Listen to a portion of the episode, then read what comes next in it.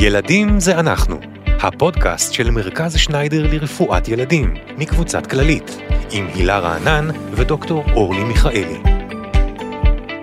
שלום שלום, אנחנו עם עוד פרק של הפודקאסט של מרכז שניידר, וגם הפעם אנחנו עם מיטב המומחים כדי לדבר על הבריאות של הילדים שלנו. יחד איתי נמצאת הילה רענן, אימא ואשת תוכן, מנהלת קהילת דיבלופי, ייעוץ להורים בתחום התפתחות הילד. אני דוקטור אורלי מיכאלי, מומחית ברפואת ילדים ובאונקולוגיה ילדים. אה, יש אצלכם אה, מפלצות מתחת למיטה, הילה? אין אצלנו מפלצות, זה לא, לא פחד, לא גירשתי מפלצות עדיין, אבל יש לנו פחדים אחרים. אה, התחלנו ככה בשלב של הפחד ממוות.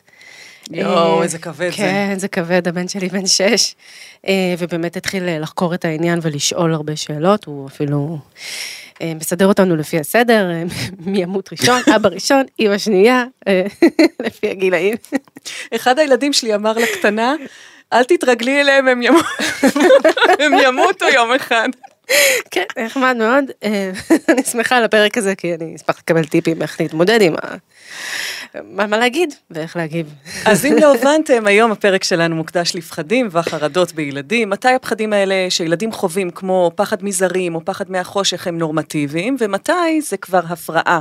נדבר על חרדות מותאמות גיל, שהן חלק מתהליך התפתחותי שעובר הילד, וגם על דברים פחות אה, בטווח הנורמה, איך מטפלים כשצריך, וגם על החלק שלנו, ההורים, במעגל הזה.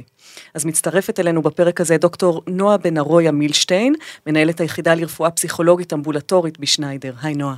היי. דוקטור אה, בן ארויה מילשטיין החלה את דרכה בשניידר ב-2002, היא פסיכיאטרית ילדים ונוער בכירה, ומנהלת את מרפאת טיקים ותסמונת טורט בבית החולים. אז אולי נתחיל אה, קצת בהגדרות, מה זה פחד, מה זה חרדה, האם יש הבדל ביניהם? אז ככה, כשמסתכלים, כולנו, אנחנו מחליפים את זה ביום יום, את המילה פחד עם חרדה מאוד בקלות, אבל כשאנחנו חושבים על זה, פחד זה משהו שאני יכולה להסביר אותו. זאת אומרת, אם אני אעשה משהו מפחיד ואת תפחדי, אז זה פחד ממשהו מפחיד שעשיתי. את יודעת להגיד ממה פחדת. יש פה ג'וק, אז פחדנו מג'וק. זאת אומרת, זה ברור. מה קורה כשאנחנו אומרים את המילה חרדה? החרדה היא מילה יותר מסובכת מבחינת המשמעות שלה. כי בעצם כשמסתכלים על חרדה זה משהו שאני, אני במצב נפשי מסוים, שתכף נרחיב עליו, ואני בעצם לא יודע, לפעמים אני יודע, אבל בבסיס של, התגובה הזאת, אני לא בטוח ממה אני פוחד באותו רגע. זאת אומרת, אני יכול להיות במצב של חרדה איומה, שחרדה כוללת חלקים פיזיולוגיים, של דופק מהיר, קשה לנשום, הזעת יתר, אה, רעד, תחושה כזאת ש, שאני לא יודע מה לעשות, מאוד מבולבל, כל הדברים האלה. ומצד שני יש תחושה כזאת של מה קורה לי, ממש אני מפחד להשתגע, כל מיני דברים שהם מאפיינים חרדה, אבל כשתשאל את האדם, רגע, ממה, ממה הפחיד אותך? הוא לא תמיד ידע. זאת אומרת, זה, זה, זה מצב שמתאר משהו הרבה יותר רחב. זאת אומרת, פחד אני תמיד אדע ממה אני פוחד, ובחרדה זה מתאר את המצב שיש לו חלקים פיזיולוגיים שאמרתי, יש חלקים רגשיים אה, ש, שתכף אולי נרחיב עליהם, וחלקים קוגניטיביים, זאת אומרת, אני פוחד מהאיום, אני חושש ממה יקרה, יש לי גם מחשבות שהן קוגניטיביות, ויש לי תחושה מאוד מאוד לא נוחה של, של הדבר הזה. שאבולוציונית פחד זה אמור להיות דבר מבורך. נכון מאוד, אז באמת פחד, כמו הרבה דברים אחרים במוח שלנו, הם מאוד מאוד אבולוציוניים, הם מאוד אה, משותפים גם למינים אחרים. אם אנחנו חושבים על זה, אז האדם הקדמון היה צריך לברוח. כשמשהו מסוכן קורה. זאת אומרת, מגיע, מגיע נמר, מגיע אריה, צריך לברוח ממנו. אז צריך לפחד ממנו. זאת אומרת, אם אני לא אזהה משהו שהוא מסוכן לי, אני לא אברח ממנו. זה מנגנון הגנה בעצם, מאוד חשוב שיש לנו. נכון, יש דברים שמגינים עלינו בתוך החרדה והפחד. אז המנגנון הוא באמת אבולוציוני, הוא מאוד אה, שמור, אה, שזורים במוח שהם אלה שקשורים אה, בחרדה, ו... ובסך הכל כשאנחנו חושבים על זה, גם אם אתם מסתכלים על זה, נגיד בחיים היומיומיים שלנו, כשאנחנו בלי חרדה בכלל, אנחנו לא כל כך פועלים, זאת אומרת מין גל כזה, שאם אני נמוך מדי אני לא מתפקד, אם אני באמצע אני בסדר, אם אני יותר מדי חרד אני גם לא מתפקד. וזה מה שצריך להבין. ואיך זה בא לידי ביטוי בילדים? אם אנחנו חושבים אה, אה, על השאלה שלך התפתחותית, אנחנו חושבים על, אה, על מהרגע שתינוק נולד, עד, עד הרגע בטח אצלנו, עד גיל 20, אולי אפילו 30 אם חושבים על ההתבגרות וההתפתחות. אז יש פחדים שהם נורמטיביים, זאת אומרת תינוק נגיד שנחשוף אותו לרעש או, ל, או, ל, או לפרידה מה, מהדמות שמטפלת בו, הוא יפחד, הוא, הוא, הוא יהיה חרד, וזה, וזה תקין, זה בסדר. זה, ונגיד אם אנחנו מסתכלים על חרדות התפתחותיות, אז בגיל תשעה חודשים יש חרדת זרים, נכון? פתאום ילד מעבירים אותו, ילד שהיה נורא חמוד ועובר מכולם, פתאום הוא מזהה שזה לא מי שהוא רצה ו, ובוכה. ואחר כך בגיל שנה וחצי, יחד עם זה שהם לומדים ללכת ובורחים מאיתנו, אז הם שוב, יש להם איזושהי חרדה של פרידה, כי בעצם הם למדו להתרחק, אבל הם צריכים לחזור אלינו, אז הם צריכים את החרדה הזאת. אחר כך יש לנו את הפחד מחושך, שהוא מאוד מאוד התפתחותי, באמת בילדים קטנים, בגיל שלוש הם מאוד פוחדים מדברים שקשורים לחושך, מחיות הם מאוד פוחדים. אמ, ויותר מאוחר יש לנו איזה מין אה, פחדים שיותר קשורים למצבים, אה, איך אני אגיד, יותר קונפליקטים דינמיים, פסיכולוגיים, ואז יש אה, פחדים יותר אדיפליים כאלה. ו... אוקיי, שהם... עברית רגע עם אוקיי, כל המשפט האחרון, מה זאת אומרת פחדים? זאת אומרת, אה? יש לנו התפתחות ש... שלמדנו מפרויד, איך, איך תינוק מתפתח, איזה שלבי התפתחות הוא עובר. וסביב גיל 4-5 בעצם יש שלב שהוא בחלק ההתפתחותי בעצם שאני, אני, אתם מכירים שהילדים נגיד אומרים אני אתחתן איתך אימא ואני, נכון? יש את השלב הזה נורא כיפי לאימהות שהילד נורא... לי אין את זה, הילדים שלי מעדיפים את אבא באמת. תמיד מעדיפים את אבא, ואחר כך הם יוצרים הזדהות תקינה, נגיד, עם, עם, עם המין שלהם, אה, אבל אה, בשלב הזה יש, יש בכל זאת יותר אה, חרדות, וגם בשלב הזה מתחיל גם התעסקות יותר בסדר, נגיד, אם אנחנו חושבים על ללכת רק על הקו, או כל מיני דברים שילדים עושים, והם חלק מההתפתחות שלהם, זאת אומרת, דברים שהם יותר אובססיביים, קומפולסיביים, שהם גם חלק מההתפתחות שלא מטרידים אותנו.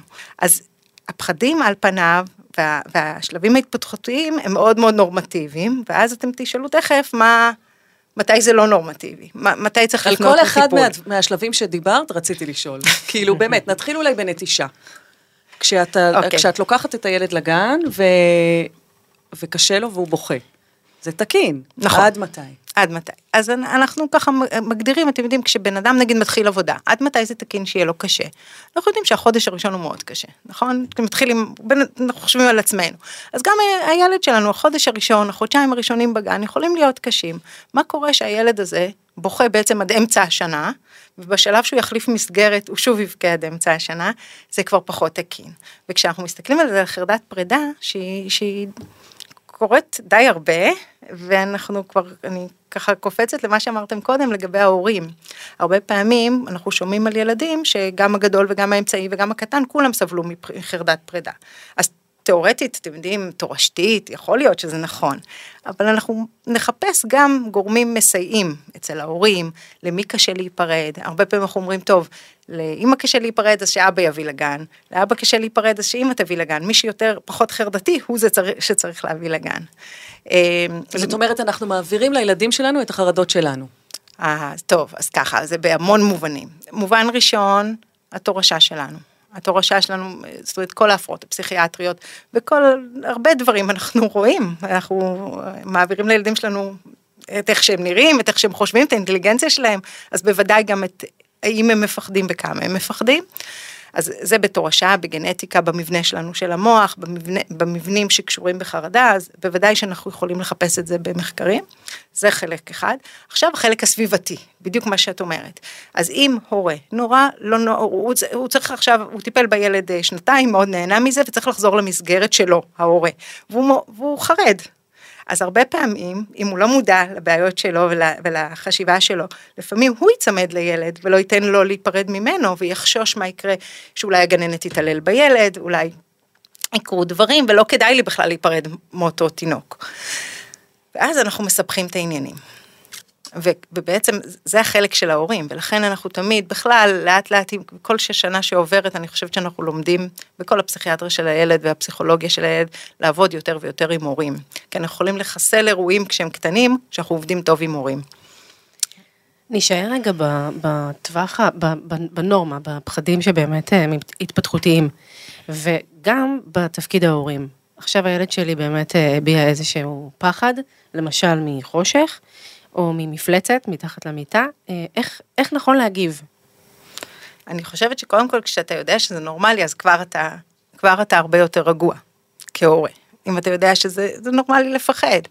וגם, וגם אתה משדר את זה לילד, שאתה מבין שהוא פוחד, אתה לא נבהל מהפחד שלו. מה, מה קורה לנו כשאנחנו לא מבינים שהדבר הזה הוא לא מפחיד, כהורים.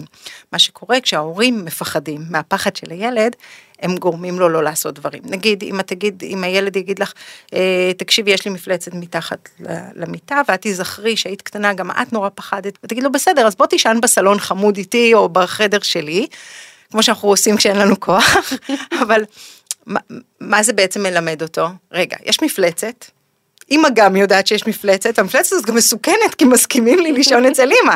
זאת אומרת, אנחנו צריכים ללמד אותם בעצם איך אנחנו חושפים אותם לפחד, אבל בצורה נעימה. זאת אומרת, לא נשאיר את הילד לפחד לבד בחדר, אנחנו נבוא אליו, נהיה איתו, נרגיע אותו, ונראה, נ, נלמד אותו להירדם בכוחות עצמו כמה שאפשר, אבל לא, לא נימנע מהדבר שמלחיץ אותו, או גורם לו לחרדה. שזה, שזה הסוד של כל העבודה שלנו בחרדות, בכל גיל כמעט. זאת אומרת, הרעיון הוא להמשיג את הדברים, להבין את הדברים, ללמד הרבה ידע על הדברים, ואז להתחיל לעשות חשיפות. כי זה מה שצריך לעשות בחרדה, פשוט להיחשף למה שאתה פוחד ממנו, אבל בהדרגה. בהדרגה, תוך כלים להרגעה שלך, כדי ש... אז כל מיני טריקים, כמו הסיפור על המפלצת, אה, של אה, דוד גרוסמן, לא משנה, יש כל מיני סיפורים כאלה שפתאום היא הופכת למפלצת ידידותית, או לשים בובה כזאת שבה מספרים את הפחדים ומשאירים אותה וככה הוא נפטר מהפחדים. כל מיני טריקים כאלה זה משהו שבאמת יכול לעבוד? כן, זה נורא נחמד, יש לנו גם אה, בובה שתרמו לנו עם ריצ'רץ' כזה, שאנחנו שמים את הפחדים והילדים נורא מרוצים. קוראים הם... לזה מפלצת דאגות, זה נפלא. כן, כן. יפה, לא הכרתי את זה. כן, כן. פחד אז... מחרקים. זה תקין? מאוד נפוץ, מאוד מאוד נפוץ. אתם יודעים שהפחד הכי נפוץ זה כנראה עכבישים, כי זה גם, אה, גם קיים בכל מקום, וגם בעצם יכול להיות באמת מסוכן. אז זה הפך להיות אחד הפחדים הכי נפוצים. עכבישים דווקא, אבל פחד מחרקים, אתם יודעים, זה, זה, זה, זה משהו מאוד נפוץ. השאלה, השאלה בסוף היא תפקודית, זאת אומרת, זה שאני אגאל עכשיו אם יהיה פה ג'וק, זה נחמד. שאלה אם אני לא אוכל להיכנס לחדר הזה, אף פעם. זה כבר מסבך אותנו. או אם אני אגיד, הילד יגיד, אני לא יוצא לטיול, כי אולי יהיו חרקים בטיול, אז אני נשאר בבית. עכשיו זה נשמע לכם הזוי, אבל זה, זה ממש לא הזוי. יש הרבה ילדים שלא יוצאים לטיולים בגלל חרדות, אבל הרבה פעמים זה מוסווה טוב. אין לי חשק, המקום הזה משעמם אותי, ההורים אומרים, טוב, לא חשוב, גם ככה לא נוח שהוא יצא לטיול שלו, זה, וההורים גם קצת, קצת חרדתיים, אז אומרים, מה עכשיו אני צריך לדאוג שהוא שם, ישן שם, אז המערכת הזאת מייצרת ילדים שגדלים בתוך התפתחות מאוד חרדתית. מתי אנחנו תופסים את זה לפעמים מאוחר מדי, לפעמים אנחנו תופסים את זה ממש לפני הצו הראשון, שאנחנו אומרים, אוקיי, מה עושים עכשיו? צריך לטפל בו, צריך לטפל בו כמו שצריך, צריך צריך להמשיך את ההתפתחות התקינה, והוא, והוא יוכל להיות בצבא ויוכל להיות מחוץ לבית, אבל צריך לעשות דרך, וחשוב לעשות את הדרך הזאת כשהם קטנים, זה הרבה יותר קל. אני חוזרת לסיפור של הילה בהתחלה, על הפחד מהמוות. Mm, טוב, אז פחד ממוות זה גם חלק התפתחותי באמת, את דיברת על ילד בן שש. כן, זה התחיל לפני בערך אה, גיל חמש כזה.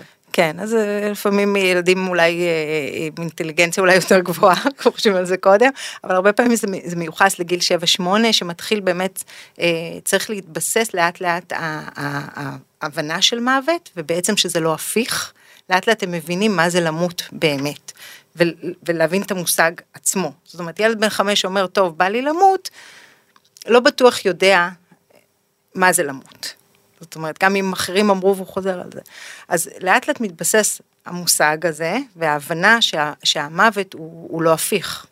וההבנה הזאת שבאמת החיים יכולים להסתיים.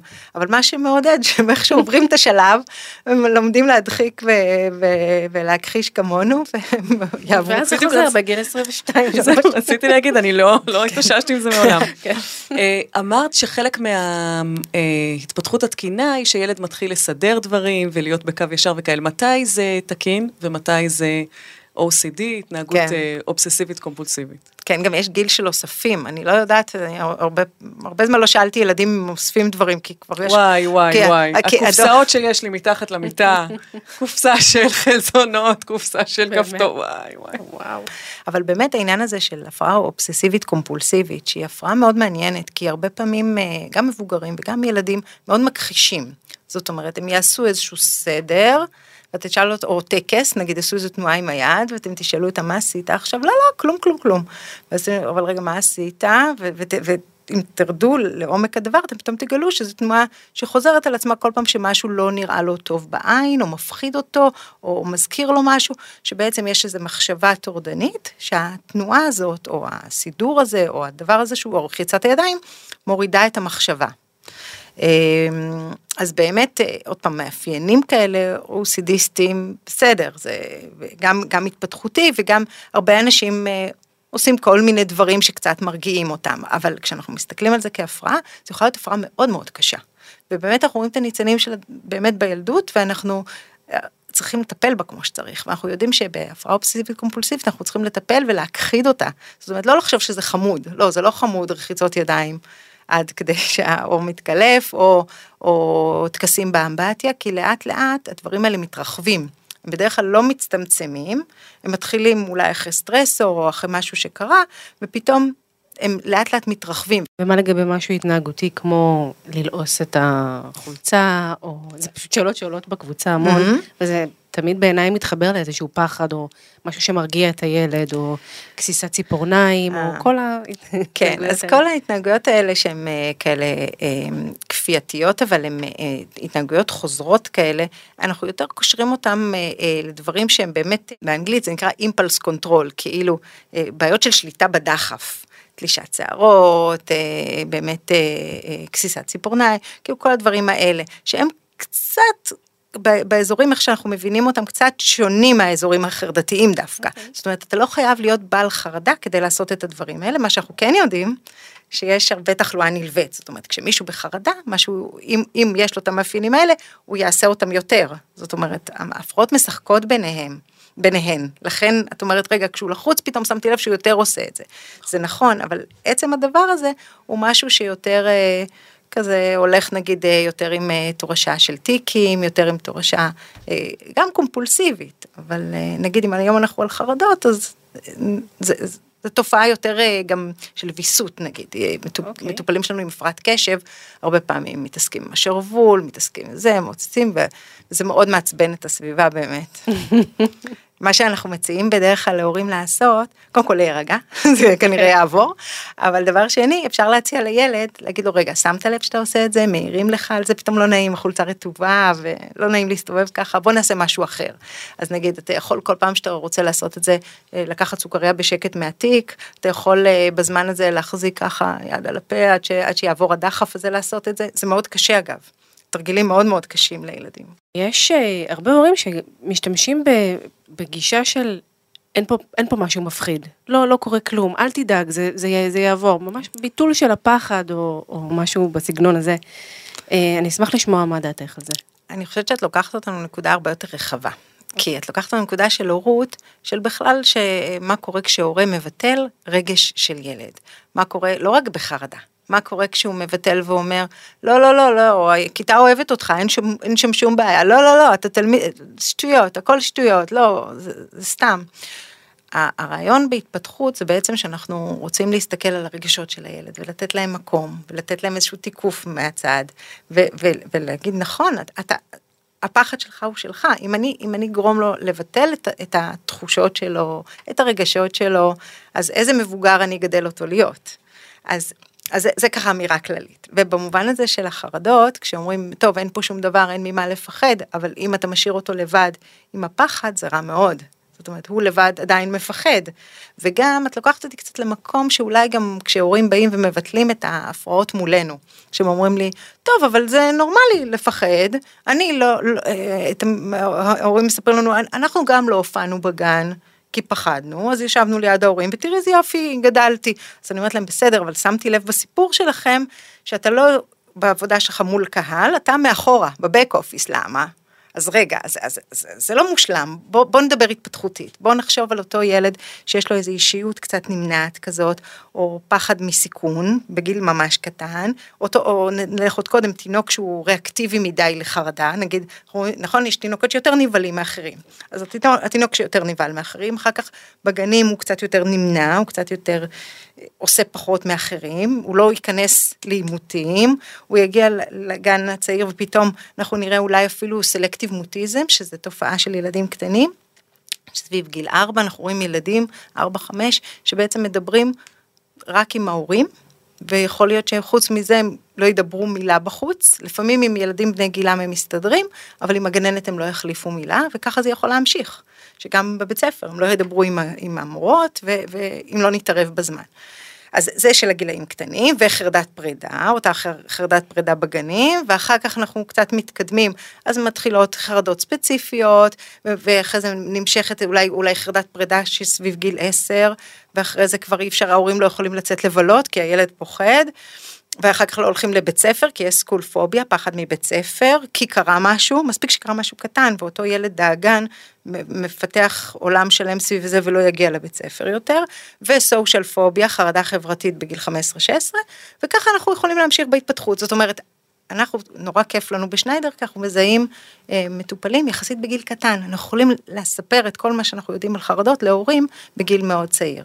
ובאמת יש לנו אה, קבוצות. של הדרכה להורים, שהם פשוט עולים וירטואלית, זה הכל.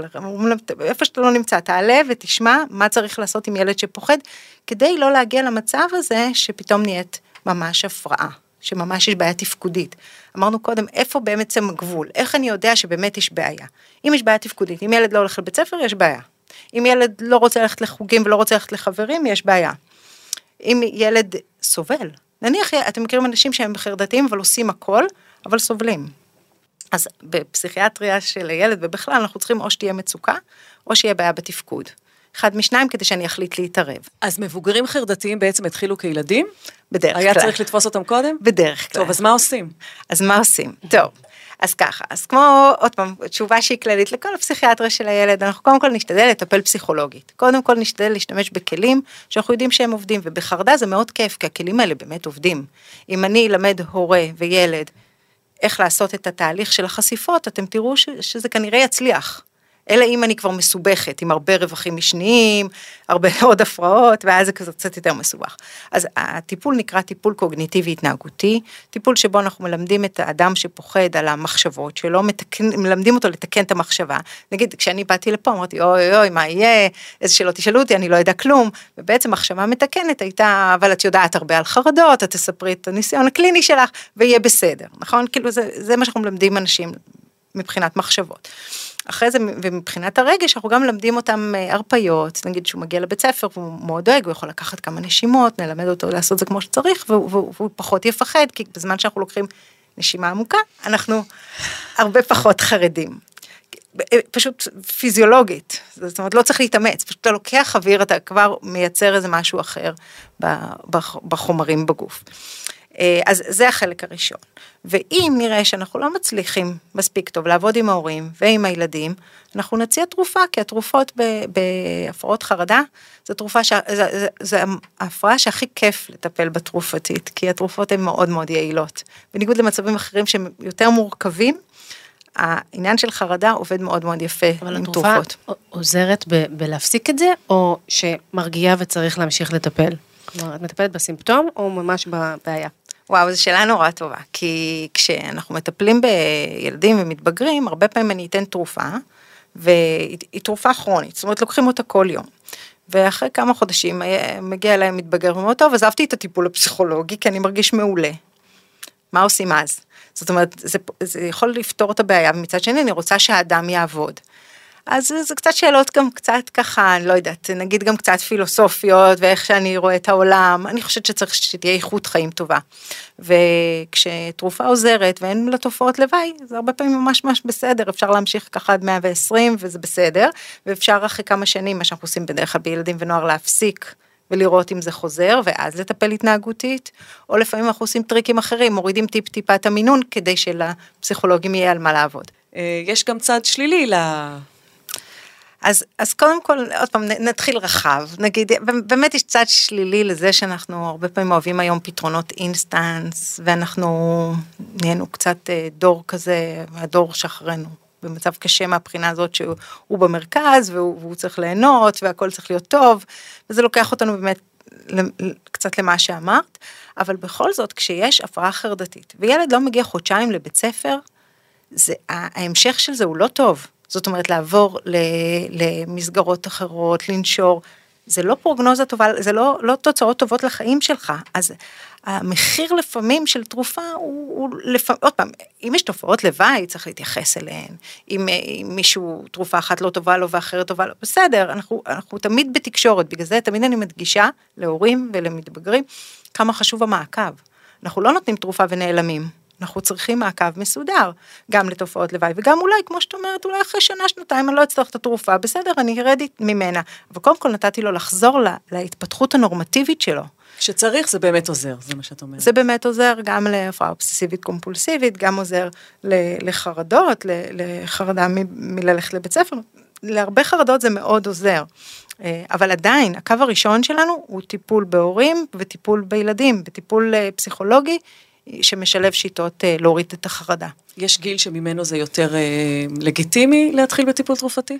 אני אשתדל לא להתחיל לפני גיל שמונה, נניח, באופן עקרוני, גם לפני גיל עשר, אני אשתדל שלא, אבל, אבל, זה, אבל זה לא אומר שאני צודקת, זאת אומרת, אה, מבחינת ההוכחות ופרופיל תופעות לוואי, אפשר לתת את זה גם מגילים טיפה יותר צעירים, אבל אנחנו ממש משתדלים שלא, כי אנחנו משתדלים שהסביבה תשתנה, הילד יהיה פחות חרד, ההורים יהיו פחות חרדים. אז אם אני לוקחת אותך בחזרה לגיל הרך, מאיזה גיל אני כאימא אה, צריכה לדלק לי נורה אדומה ואני צריכה לפנות לעזרה? אה, ועוד שאלה, ככה אני אכניס אותה, כי זה קשור, מתי אני פונה לפסיכיאטר ילדים ומתי אני פונה לפסיכולוג? או, תודה, תודה על השאלה.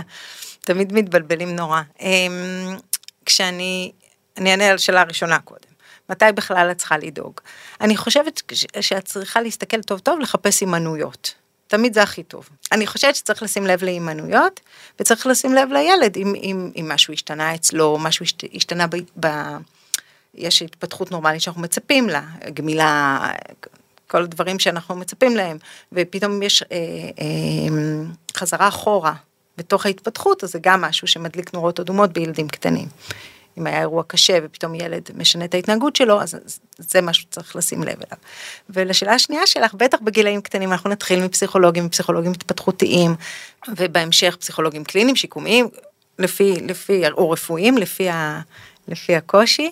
אמ, אז הכתובת הראשונה של הורה לילדים בגיל הרך היא קודם כל פסיכולוג התפתחותי. בגיל הרך אני חושבת שזו תהיה תשובה טובה פסיכולוג התפתחותי. אמ, ומתי אנחנו רוצים פסיכיאטר בתמונה?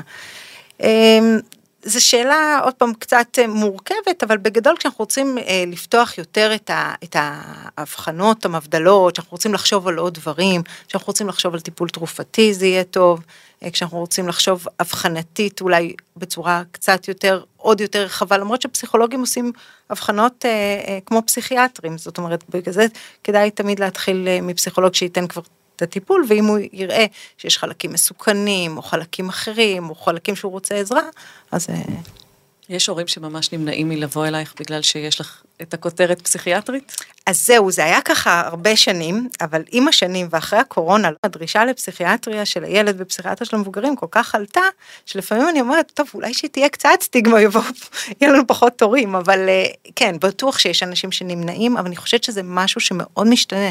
מאוד מאוד משתנה. אנשים מבינים נגיד שבשביל לטפל אה, רחב ולכלול עוד חלקים רגשיים בהפרעת הקשב, כדאי אולי לעבוד עם פסיכיאטר הרבה פעמים, אז התורי המתנה שלנו בכל התחום קשים מאוד, מאוד, ארוכים מאוד, קשים מאוד, ואני מקווה שזה ישתנה. כשדיברנו על פחד ממוות, אז אמרנו שזה מאוד מאוד אה, אה, נפוץ והתפתחותי.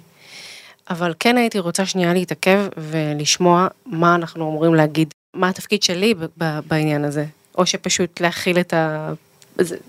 טוב, אז, אז קצת כמו שאמרנו קודם, קודם כל אנחנו מכילים את החרדה שלנו ממוות, נכון? כאילו קודם כל אנחנו, כולנו, כמו שאורלי אמרה קודם, כולנו עדיין חרד, כולם חרדים ממוות, צריך, זה פחד וחרדה מאוד אה, בסיסית אצלנו. בעצם לילד קטן אנחנו אומרים, זה יקרה עוד המון המון המון המון זמן, שאתה תהיה מאוד מאוד גדול ואיזה מין משהו כזה בדרך כלל. זה משהו מרגיע. לפעמים ילדים אומרים דברים שנורא מפחידים אותנו. אנחנו צריכים לראות כן, איפה... כי, כי השיח הוא מאוד מאוד אה, בוער בבית שלנו, mm-hmm. בעניין הזה, הוא, הוא גם מאוד בודק, אם, אם עכשיו אני אכניס את האצבע לפה אז אני אמות, אם אני אעשה את זה אז אני אמות, הוא מאוד מאוד סביב העניין באמת, הזה. באמת, סביב, סביב גיל 5-6, יש, אה, אתם יודעים, זה גיל הפלסטרים, שהם כל הזמן רוצים להדביק פלסטר, ומפחדים נורא כשיש אה, קצת דם, אז הם חושבים, רגע, אולי בעצם, הם מבינים את העולם פחות מופשט, אז הם אומרים, אוקיי, יש פה דם, אז אולי כל הדם שלי יצא החוצה, ואני צריך לעצור את זה. זאת אומרת, יש איזה חרדה שהיא גם התפתחותית סביב הגוף שלי וסביב ההרס שלו. אז, אז הוא גם קצת שמות בגיל הזה, אז הוא עסוק בזה. אז עוד פעם, כל עוד, כל עוד ההתפתחות נשמרת, והוא מצב רוח טוב ונהנה, ולומד, ועושה, אז לא, לא צריך כל כך לחשוש. לתת לו לדבר על זה, להוציא. כן, וגם גם נורא חשוב שילדים ידעו שלא חשוב מה הם אומרים, אנחנו לא מפחדים ממה שהם אומרים, ואנחנו מוכנים להקשיב לזה. כי הם רואים את החרדה אצלנו. וחווים אותנו, ולכן חשוב להשקיע בהורים קודם כל. אני זוכרת כרופאה צעירה, תמיד לפני שלקחתי דם לילד, הרגעתי את ההורה שלו, כי היה ברור שאם ההורה יהיה רגוע, גם הילד יהיה רגוע בעניין הזה. לא שזה לא כואב, אבל uh, הרבה פחות ממה שעושים את זה. האם גמילה היא סוג של uh, פחד או חרדה? זאת אומרת, uh, גמילה מטיטולים, גמילה ממוצץ, סמיכי.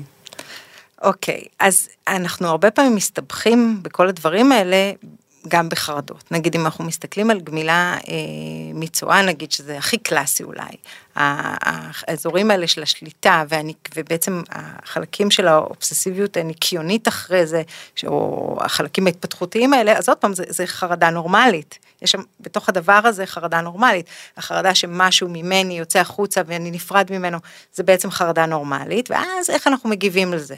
איך אנחנו מצליחים בכל זאת לקחת את הילד הזה שנורא פוחד, הוא באמת פוחד שאם זה יצא החוצה זה, זה, זה יהיה נורא ואיום והוא יתפרק הוא עצמו ו, ו, ו, ואולי יקרה משהו בשירותים והחרדה יכולה להיות עצומה אצל הילד ש, ש, באופן נורמלי ואנחנו צריכים לקחת את זה ולא להפוך את זה לחרדה שתימשך כמה שנים טובות כי יש לנו לא מעט מטופלים כאלה וזה מאוד מאוד לא נעים.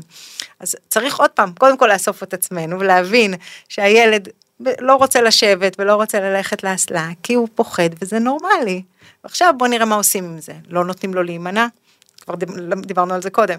אנחנו נושיב אותו בכל זאת גם אם הוא לא כל כך שמח וגם אם הוא מפחד, ואנחנו לא נפחד מהפחד שלו, ובסופו של דבר ברגע שהוא קצת ייחשף לזה כמה פעמים, בסופו של דבר הוא ילמד שזה לא מסוכן. אז לא לפחד כל כך, פשוט, אה, פשוט להבין שלפעמים זה קצת יותר קשה, אבל... אבל... צריכים להיות מאוד יצירתיים כהורים. נכון, נכון. העניין המשחקי באמת עם ילדים הוא מאוד מאוד חשוב. ברגע שאנחנו קצת משחקים, ובאותו רגע אנחנו לא יכולים להיות גם משחקים וגם חרדתיים, אז כבר זה עובד לנו, ואחר כך בתוך המשחק הילד, הילד עושה עבודה מאוד יפה, זה הבסיס של טיפול במשחק. אה, אז בתחום כמו שלך, פסיכיאטריה של הילד, בטח נתקלת בלא מעט אה, סברות, סטיגמות, מיתוסים שמביאים הורים. אה, בואי תעשי לנו קצת סדר, מה נכון, מה פחות. מבחינת סטיגמות, כן, יש הרבה סטיגמות על פסיכיאטריה. אני חושבת, באמת דיברנו קודם על תרופות, כמה זה מפחיד, או כמה מפחיד מישהו שכאילו קורא את המחשבות שלנו, או יודע עלינו דברים בלי שאנחנו אומרים, אה, מה הוא חושב עלינו, איזה הבחנות הוא ייתן לנו, יש, יש תמיד את החשש הזה. אה, יש חשש שזה גם יישאר אה, ברקורד של, ה, של הילד, ובגלל זה הורה יכול להימנע מלהגיע. נכון, ואז אני אומרת להורים, זה בסדר אה, אה, לחשוש ולדאוג מהשירות הצבאי, בטח בארץ, וזה בסדר לחשוש מה, מה יקרה, איזה עבודה תהיה לו, אבל כרגע הילד לא מתפקד או מסוכן לעצמו או לאחרים, אז כרגע צריך לטפל בו, וזה הרבה יותר חשוב. וככל שנחזיר אותו להתפתחות נורמטיבית, גם הסביבה כבר היום הרבה יותר אה, מבינה, זאת אומרת, אה, המדור פסיכיאטריה בצבא יודע שאם הוא לא אה, יגייס את כל מי שאי פעם טיפל, קיבל איזשהו מענה בעידן שהוא מאוד טיפולי, חבל, נפסיד המון אנשים. אז, אז כל ההתייחסות היום היא אחרת. ו- וקודם כל זה לשמור על הילדים שלנו בריאים ומתפתחים, זה הרבה יותר חשוב מהנראות ומה יגידו וה... כל אז את עונה הזה. לי על המיתוס הבא, שאומר שרק ילד עם הפרעה נפשית קשה צריך ללכת לפסיכיאטר, וזה בעצם את אומרת לא נכון. אה, לא, כי הרבה יותר כיף והרבה יותר קל לטפל באנשים עם בעיות שהן יותר קטנות. ונכון שמישהו עם הפרעה קשה כדאי שהוא ילך לפסיכיאטר, אבל גם מישהו עם הפרעה יותר קלה, אפילו כדי שהוא יגיד, הכל בסדר, תמשיכו הדרכת הורים, תעשו ככה וככה, תלך לעשות אולי אבחון אה, ללקויות למידה, כי נראה לי שזה יעזור לך. ת, תשתמש בתוך הטיפול הפסיכולוגי בעוד משהו. אמרתי קודם, אנחנו קצת מסתכלים רחב על הדברים והתפתחותית על הדברים, זה, זה אף פעם לא מזיק. ו- ולא כל כך מהר, גם אנחנו אה, דאגנים בעצמנו, אנחנו לא כל כך מהר נותנים תרופות. אנחנו ניתן תרופות שנחשוב שצריך, שזה, שזה, שזה חשוב, שזה, שזה עושה שינוי, אבל זה לא הקו הראשון. אה, אומגה 3 בגיל צעיר מונעת חרדה? אה, לא שאני מכירה, אבל, אבל אומגה שלוש זה בריא, כמו שבריא אה, דג סלמון. אומגה שלוש זה בריא מאוד, אה, זה חשוב להתפתחות של המוח, חשוב ל...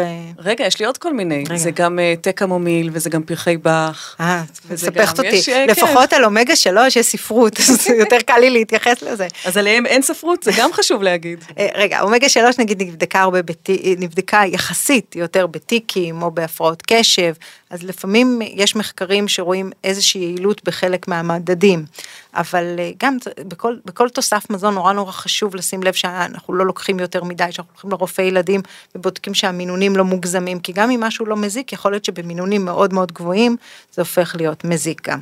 פלצבו ו- וסוגסטיה, לשכנע מישהו שמשהו עוזר, זה, זה חלק גדול מהרפואה. צריך להגיד, כשאנחנו נותנים תרופות ללחץ דם, אנחנו יודעים שעצם זה שאדם לוקח תרופה ללחץ דם, יכול להיות שירד לו הלחץ דם גם, גם אם התרופה לא עבדה. זאת אומרת, אנחנו יודעים שהמוח שלנו יודע לעשות המון דברים, בזכות זה שהוא מאמין שיקרו. זאת אומרת, זה, זה, זה, זה חלק מהרפואה שלנו, ובטח בפסיכיאטריה. אה, רגע, עוד מיתוס, אה, או, או לא מיתוס, יכול להיות שזה נכון, אה, תוכניות טלוויזיה מסוימות או אה, תוכ- תכני צפייה מסוימים גורמים לחרדות. אז ככה, אנשים שהם חרדתיים, הרבה פעמים אני, אני מבקשת מהם, מהילדים, בתקופה שאנחנו עוד לא בנינו טוב את הטיפול הפסיכולוגי ואת התרופות, אני אומרת להם, לא חייבים לראות סרטי אימה שאחרי זה יופיעו בחלומות, לא חייבים. אז זה נכון, מישהו אחר יגיד, אבל את לא חושפת את כולם להכל? לא יודעת, אתם יודעים, זה עוד פעם, זה עניין... אה, של אה, במה אתה מאמין, לא, חי... לא כולם חייבים לראות סרטי אימה אם זה לא נעים להם. אז כן אפשר פחות לצפות בדברים מפחידים כשמישהו הוא, הוא חששן, מצד שני זה בדיוק העניין התפקודי, אבל אה, אם תגידו לי אבל הוא לא מוכן לראות אה, חדשות, ולא, מו- ואומר לנו לסגור את הרדיו כשיש חדשות, כי הוא לא יכול להתח... לה- להיחשף לזה שאולי הייתה רעידת אדמה איפשהו, או, או, אתם מבינים? זאת אומרת, זה עניין, זה כזה מין ציר כזה. לא צריך להגזים, לא צריך לקחת ילד דאגן ול- ולהראות לו את הדברים הכי מסוכנים ומפחידים, נניח. אבל מצד שני לא נמנע ממנו אה, דברים שקורים ביום יום. ומה לגבי מסכים באופן כללי? המסך עצמו. וואו, אז קודם כל, טוב, זה באמת אה, נושא לשיחה, כן. נושא לפרק שלם. העניין של מסכים באופן כללי, אנחנו מאוד אוהבים שילדים מתפקדים ורצים וקופצים ו- ולומדים ו- ומשחקים ויש להם תקשורת אמיתית עם אנשים ולומדים לתקשר עם אנשים והולכים ברחוב ורצים ומשחקים כדורגל ויש להם תקשורת אמיתית כי אנחנו לא באמת יודעים איזה אנשים אנחנו מגדלים מאחורי האייפון. אז אני חושבת שהעניין הזה של להוריד כמה שאפשר את המסכים זה, זה בטח אה, דבר טוב, ואם כבר צופים במסכים אז אולי לחשוב קצת מה אני רוצה שהוא יעשה במסכים, כי אני מאוד רוצה שהילד שלי ישלוט טוב בעכבר, נכון? ואני מאוד רוצה שהילד שלי ידע לענות היום. הרבה מהחיים הם בסוף במחשב, אז אני כן רוצה שהוא ידע לענות על שאלות ממוחשבות וידע לשחק עם זה, אז, אז זה לא ככה או ככה. אני פשוט אשתדל לתעל את זה לאזורים יותר טובים, או נגיד ילדים שקשה להם אה, לכתוב מסיבות גרפומוטוריות, אנחנו נשמח שיהיה להם לפטופ והם יקלידו והם יהיו עדיין בהתפתחות הנורמטיבית הלימודית שלהם. זאת אומרת, יש המון יתרונות גם למסכים, אבל, אבל צריך לחשוב על זה וצריך להיות מאוד ערניים למה שקורה שם, במ- במיוחד עם הבולינג, אבל זה נושאים אחרים לגמרי מהיום. אולי, כיוון שאת אה, מנהלת מרפאת אה, טיקים וטורט, כמה מילים על, על. שתי ההפרעות האלו? אז העניין של טיקים וטורט, אה, זה גם, אני חושבת שלאחרונה גם מקבל הרבה הדים בתקשורת, אני חושבת מה שלא היה פעם, אני לא חושבת שאנשים ידעו מה זה טיקים, מה זה טורט, היום זה הרבה יותר ככה... כחלק מהתהליך המבורך של קבלת האחר. כן, שזה תהליך מאוד מבורך. מצד שני, יש לנו את החלק הזה של, ה, של המדיה, שהוא הוא גם אה, מסבך אותנו. נגיד, זה, עוד פעם, זה לא, לא, לא, לא השאלה שלך, אבל כשהתחילה הקורונה במלוא עוצמתה, פתאום הגיעו נערות בנות 14 למיון שלנו, עם התקפי תיקים מאוד מאוד קשים. שלעיניים לא מיו- מיומנות בתיקים, ואפילו אנשים שהם גם ראו תיקים אבל לא ראו מספיק, אמרו רגע רגע זה התקף תיקים קשה. וכשאנחנו אנשי התיקים באנו אמרנו רגע רגע משהו פה מוזר, זה קרה בכל המרפאות בכל העולם. הגיעו נערות בנות 14 עם התקפי תיקים מאוד קשים, שבעצם לא היו תיקים, הם בעצם היו איזה מופע כזה גופני. שבחלקו נלמד קצת מהטיק טוק, בחלקו היה קשור ב, ב, בהרבה אה, בלוגרים, בהרבה אנשים ש, ש, שפתאום יש להם הרבה אה, תהודה ואומרים לנו יש טורט ותראו איך זה נראה, ובעצם אנשי הטיקים אמרו רגע רגע זה לא טיקים, זה מין מופע כזה אה, שונה, שבעצם מאחוריו מסתתר דיכאון וחרדה, כמו בעצם כל ההפרעות הפסיכיאטריות שמאוד אה, התגברו בתקופת הקורונה. בעצם אחרי הקורונה אנחנו ראינו המון המון פסיכיאטריה של הילד, וחלק מזה התנועות האלה, אה, שבעצם איך, ש, איך שצריך לטפל בזה, זה לא כמו בטיקים, אלא כמו בכל בעיה פסיכיאטרית, פסיכולוגית אחרת, אלא בטיפול פסיכולוגי בעצם. אה, אז זה בהקשר של התקשורת והטיקים.